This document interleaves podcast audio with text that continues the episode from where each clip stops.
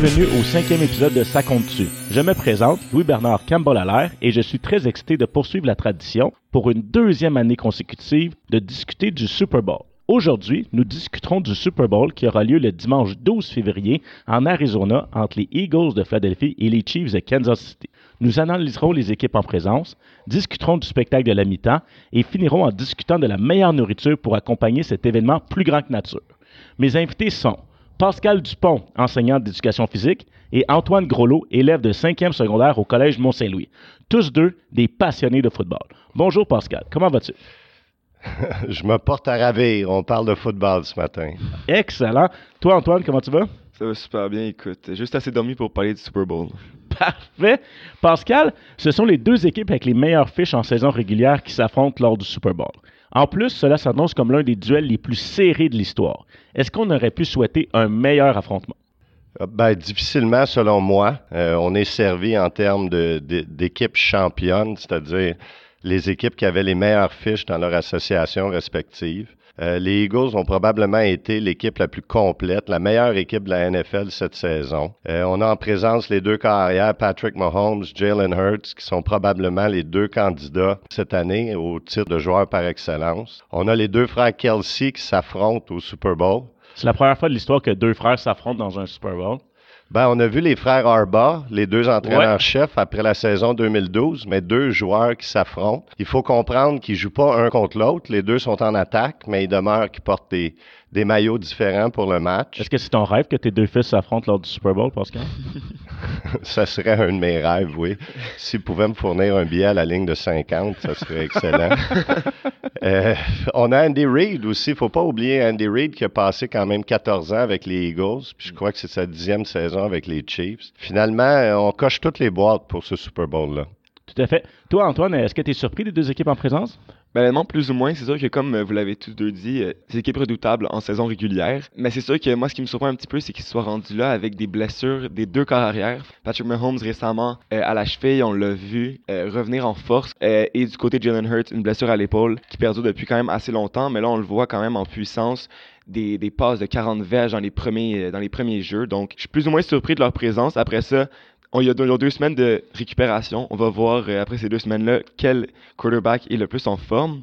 Selon moi, la défense des Chiefs est de plus en plus constante, plus en plus efficace. Au début de la saison régulière, j'avais un petit peu mes doutes. On avait tendance à dire que les Eagles étaient une équipe de premier quart, qui partait fort, mais après ça, ils se laissaient un petit peu aller. De plus en plus, sont constants. On l'a vu contre les 49ers. Oui, ils sont partis quand même en force, mais ils l'ont maintenu tout le match. Ils n'ont pas eu vraiment de chance. Même plusieurs prédisaient que les 49ers allaient gagner le Super Bowl. Oui, les Eagles, euh, c'est vraiment une des équipes les plus complètes euh, dans la NFL cette année, une des plus complètes, je pense, dans les dernières années. Les Chiefs, vraiment une excellente attaque, mais ça va vraiment dépendre de la blessure à Patrick Mahomes. Pascal, qu'est-ce qui t'impressionne le plus dans l'équipe des Eagles? Ben, encore une fois, les Eagles n'ont pas de faiblesse. Leurs forces sont tellement importantes, particulièrement la ligne offensive, la ligne défensive. On parle des carrières, on a parlé un peu euh, des joueurs vedettes et tout, mais il que le football se gagne dans les tranchées. Euh, les Eagles ont fait leur preuve cette saison. Autant la ligne offensive, sont cinquième euh, en termes de course au sol. La ligne défensive, 70 sacs du corps cette saison. 8 en série éliminatoire, ça fait 78. Euh, ce qui m'impressionne, c'est le, génie de l'organisation en attaque. Parce que autant Nick Sirianni, l'entraîneur-chef, que le, le personnel d'entraîneur en attaque ont su vraiment concevoir une attaque qui favorisait les forces de Jalen Hurts. C'est un joueur qui a progressé tellement de sa deuxième et sa troisième saison. Comme on le disait, il peut aspirer aux plus grands honneurs du, joueur le plus utile cette saison. Euh, moi, j'adore le personnel d'entraîneur, l'attitude de Nick Sirianni qui garde son calme. C'est quand même seulement que sa deuxième saison. C'est un gars qui a 41 ans. Euh, l'audace d'aller chercher un A.J. Brown, par exemple, au repêchage. Le receveur de passe. Le receveur de, avec les Titans du euh, Exactement. Un joueur étoile. On a su hypothéquer un peu l'avenir en se disant un peu comme à Vegas, on est all-in cette année, on mise tout pour gagner.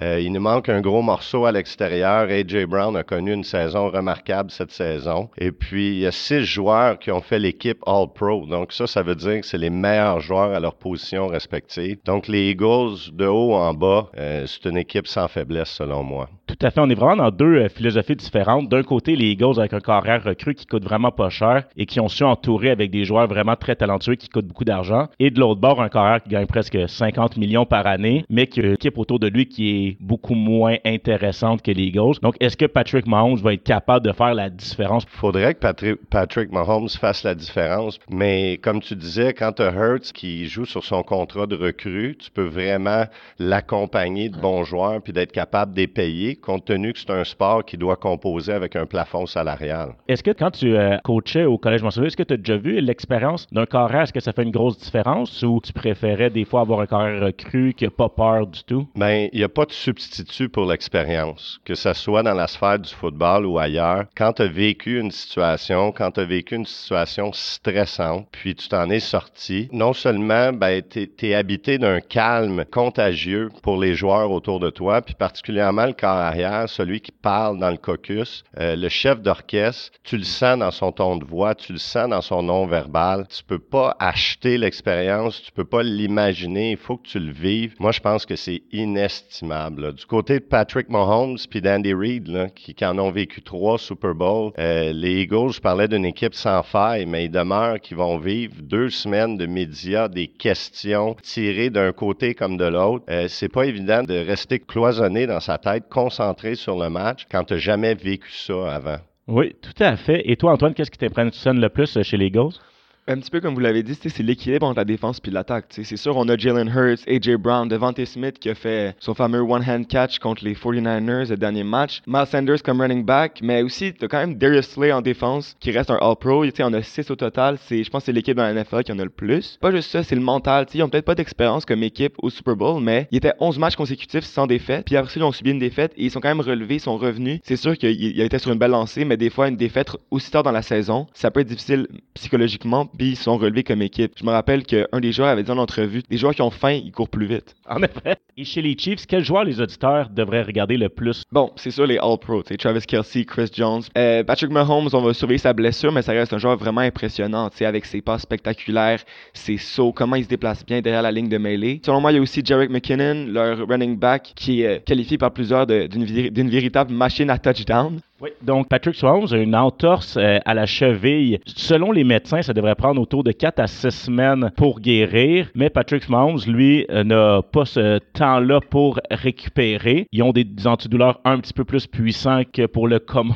des mortels. On va voir euh, s'il va être capable de bien performer et aussi est-ce qu'il va être capable de résister au contact avec des gens de 300 livres qui lui courent après. Quand on parle de Patrick Mahomes, on parle d'un bras, d'une précision, d'une puissance puissance exceptionnelle, mais ce qui rajoute à la qualité de ce joueur-là, c'est sa capacité de s'échapper de la poche protectrice, c'est-à-dire d'improviser des jeux, de rallonger un peu les jeux. Cette blessure-là, ce qui l'incommode actuellement, parce que ceux et celles qui ont regardé le match ont bien vu qu'il boitait puis qu'il était vraiment ennuyé par cette blessure-là. Les gens pensent, bon, ben on a deux semaines avant le Super Bowl, devrait être guéri, devrait être à 100%. C'est pas si simple. Euh, il y a des joueurs qui disent qu'après une semaine ou deux, c'est même pire, c'est encore plus douloureux, ça nous limite encore plus dans nos mouvements. Patrick Mahomes, c'est la locomotive de cette équipe-là, puis la locomotive a besoin de rouler à plein régime. Euh, est-ce que ça va être possible? Euh, les autres receveurs des Chiefs vont devoir l'aider. Puis euh, oui, on a parlé de Kelsey, qui, qui est selon moi probablement le joueur offensif le plus dangereux de la NFL à cause de son gabarit, sa vitesse, son agilité et tout. Mais je pense que les Chiefs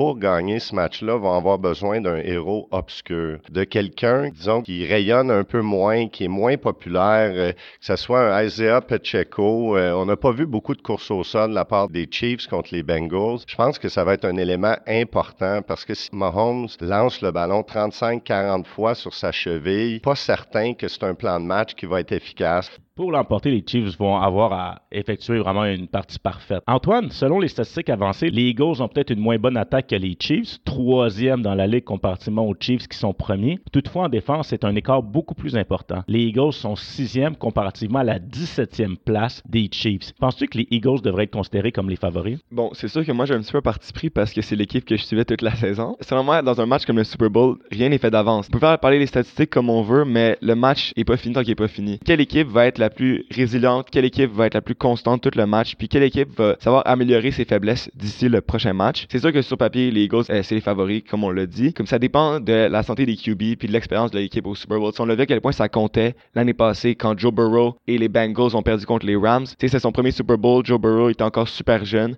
contre un QB d'expérience Stafford. Dans un match comme celui-là, l'expérience compte plus que l'équilibre entre la défense et l'attaque, selon moi. Excellent. Et toi, Pascal? Ben écoute, on parle de favoris, mais c'est très léger. Là. Je veux dire, je regardais hier soir euh, les, les, pronostics ou les évaluations de Vegas. On parle de deux points, deux points et demi. Donc, c'est vraiment très serré. Faut pas oublier que les Eagles ont une fiche de 16 victoires, une défaite avec Jalen Hurts au poste de quart cette année. Donc, euh, quand tous les éléments sont en place, quand tous les musiciens sont dans le band finalement, euh, les Eagles sont presque imbattables. Je pense que les Eagles sont favoris, mais je m'attends à un match serré. Je m'attends pas à un match à sens unique. Contrairement à Antoine qui voit son équipe euh, préférée au Super Bowl, euh, moi, j'ai pas vraiment de parti pris. Ce qui m'intéresse, c'est un bon match, c'est du suspense jusqu'à la fin, c'est un spectacle exceptionnel. C'est ça qui m'interpelle dans ce match-là. Mais oui, effectivement, si j'avais à nommer une équipe favorite, ce serait les Eagles, mais encore une fois avec un écart très léger. Tu as été coach pendant vraiment des dizaines d'années au basketball, au football, au flag football. Je sais que tu préfères avoir une bonne équipe, mais avant une grande finale, est-ce que tu préférais avoir le rôle de négligé ou de favori? Comment tu voyais ça? Est-ce que c'est plus facile de motiver une équipe favorite ou de négliger? Ben, quand tu es entraîneur, tu peux avoir le meilleur plan de match, tu peux préparer tes joueurs euh, d'une façon impeccable selon toi, selon ton expérience et tout, mais ce sont les joueurs qui vont produire sur le terrain. Donne-moi la meilleure équipe, en tout cas même sur papier.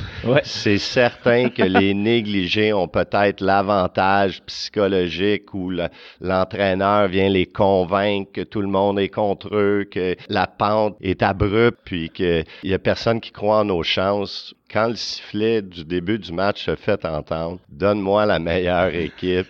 Hein? si c'est une course de traîneau, donne-moi les chiens les plus rapides. Mais tu sais, pour rejoindre un petit peu ce qu'il disait, c'est moi, je l'ai vécu quand on était comme un petit peu les underdogs à saison de flag, puis on s'est rendu aux provinciaux. Toutes les équipes, ils pensaient que le match était fait d'avance. On avait l'avantage psychologique de se dire, il n'y a aucune attente sur nous. À, partir de là, c'est plus facile de jouer un match que les joueurs s'attendent pas que tu gagnes qu'un match où tout le monde pense que tu vas gagner puis il n'y a même pas de match à donner. C'est sûr que ça aide dans les premiers matchs. Après ça, dans un match comme le celui du Super Bowl, ça reste le match le plus important de ta vie peu importe quel joueur sur ce terrain-là. Comme tu l'as dit, euh, Patrick Mahomes n'aura pas le choix de donner la performance d'une vie, puis c'est plus difficile de porter une équipe sur ses épaules quand t'as mal à cheville. Il y a, l'élément de la pression aussi qui est intéressant parce que la pression est associée à l'équipe favorite normalement. Les négligés, c'est un peu comme des aéroglisseurs, là. ils touchent pas par terre. Tout ce qu'ils font de bien, c'est un bonus. Ils sont encore dans le match au quatrième quart. On se dit ah ben ils devraient pas être là, l'écart devrait être plus grand et tout. Puis là tout d'un coup c'est le collet autour du cou des Eagles qui se resserre parce que les gens, les experts, les voient, ils sont pressentis comme étant les favoris. Comment tu composes avec cette pression-là, sachant que tu es dans le plus grand match de ta vie? Ça aussi, c'est un élément intéressant. Puis c'est pour ça que ces gars-là sont là. Quand les gens parlent de salaire et tout, c'est pas un métier facile. Si je donne un mauvais cours ou j'ai des trous dans mes explications, est-ce qu'il va y avoir des lignes? Jamais, ce qui arrive jamais, là, mais disons de façon hypothétique, est-ce qu'il va y avoir des lignes ouvertes où les gens vont appeler et vont dire Pascal Dupont, il va très ordinaire aujourd'hui, le Mont-Saint-Louis devrait se questionner, on va-tu dans une direction différente en, cinquième secondaire? Mais quand tu joues le Super Bowl puis tu fais une bévue, cette pression-là, ça vient avec les grands moments, ça vient avec le gros salaire, ça vient avec le statut. Puis c'est pour ça qu'on aime les sports, puis on est en train d'en parler ce matin. Hein. Tout à fait. Puis avant un gros match, est-ce que tu le voyais dans les yeux de tes joueurs s'il y avait besoin d'une motivation supplémentaire avec un gros speech? Non, je pense que le non-verbal est évident. Tu, tu, le vois, euh, c'est comme si tes joueurs avaient besoin d'oxygène. Tes paroles servent d'oxygène, les fait respirer se calmer, aller chercher une genre de cohérence cardiaque, si on veut.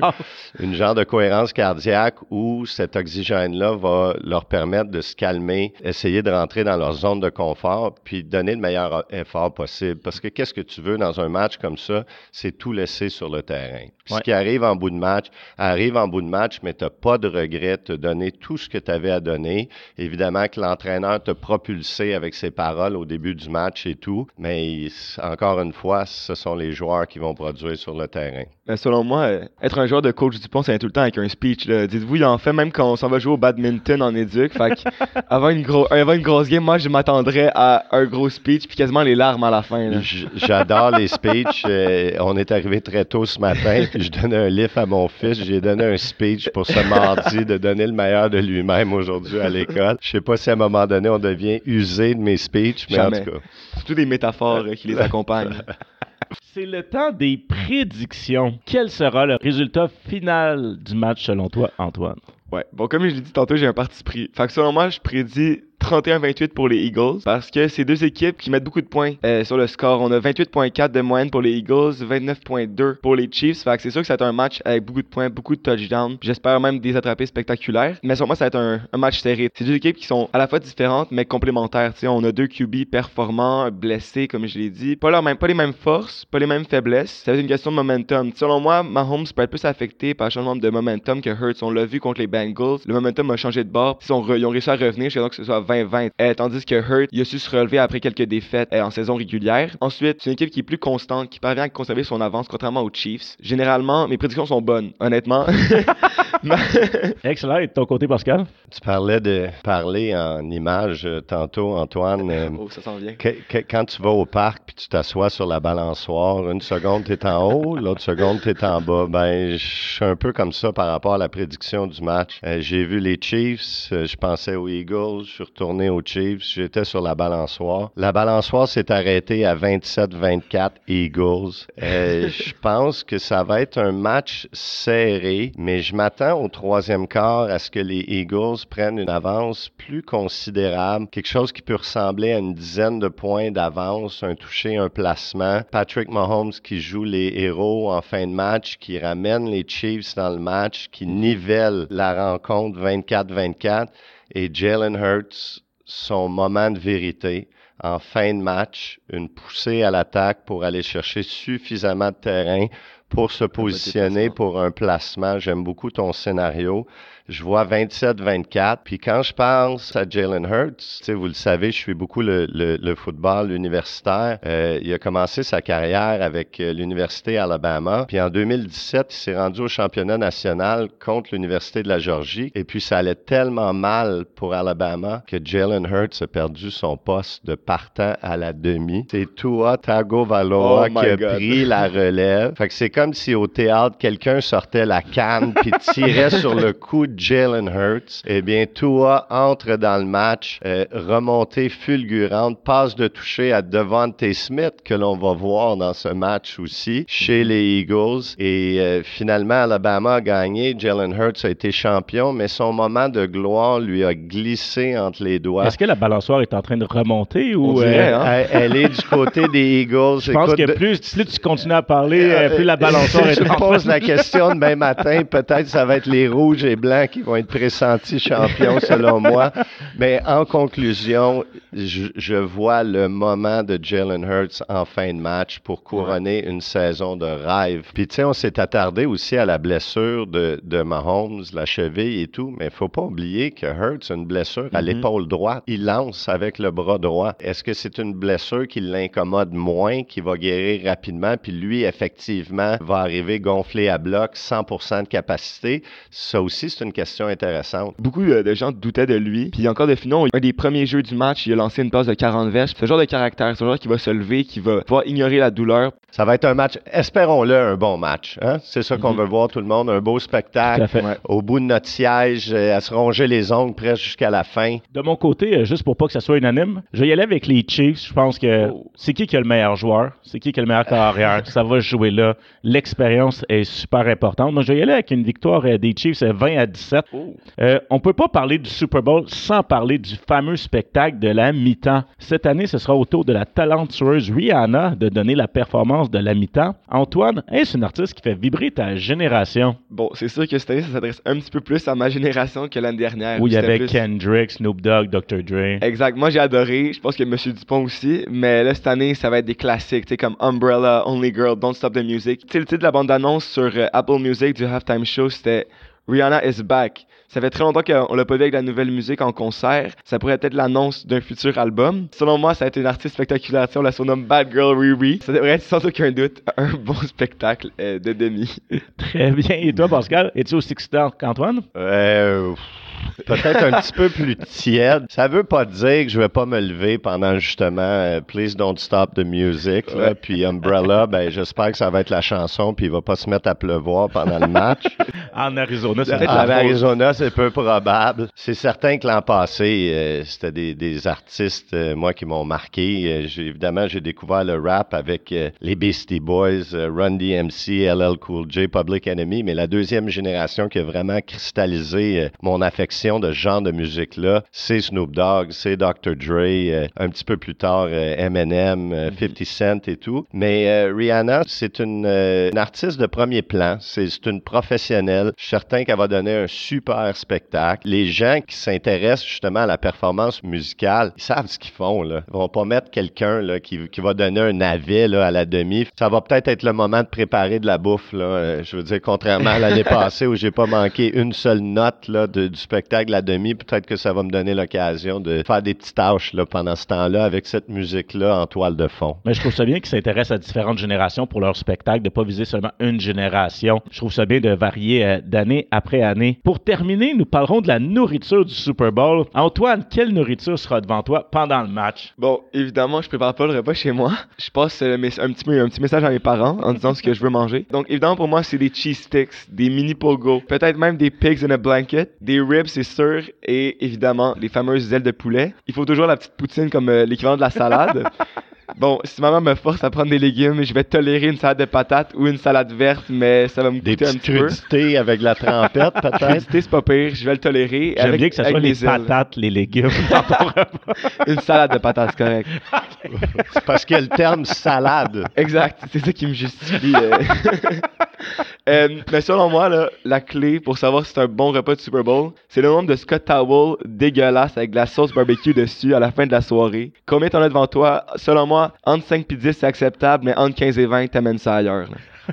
ça va être toi de ton côté, Pascal.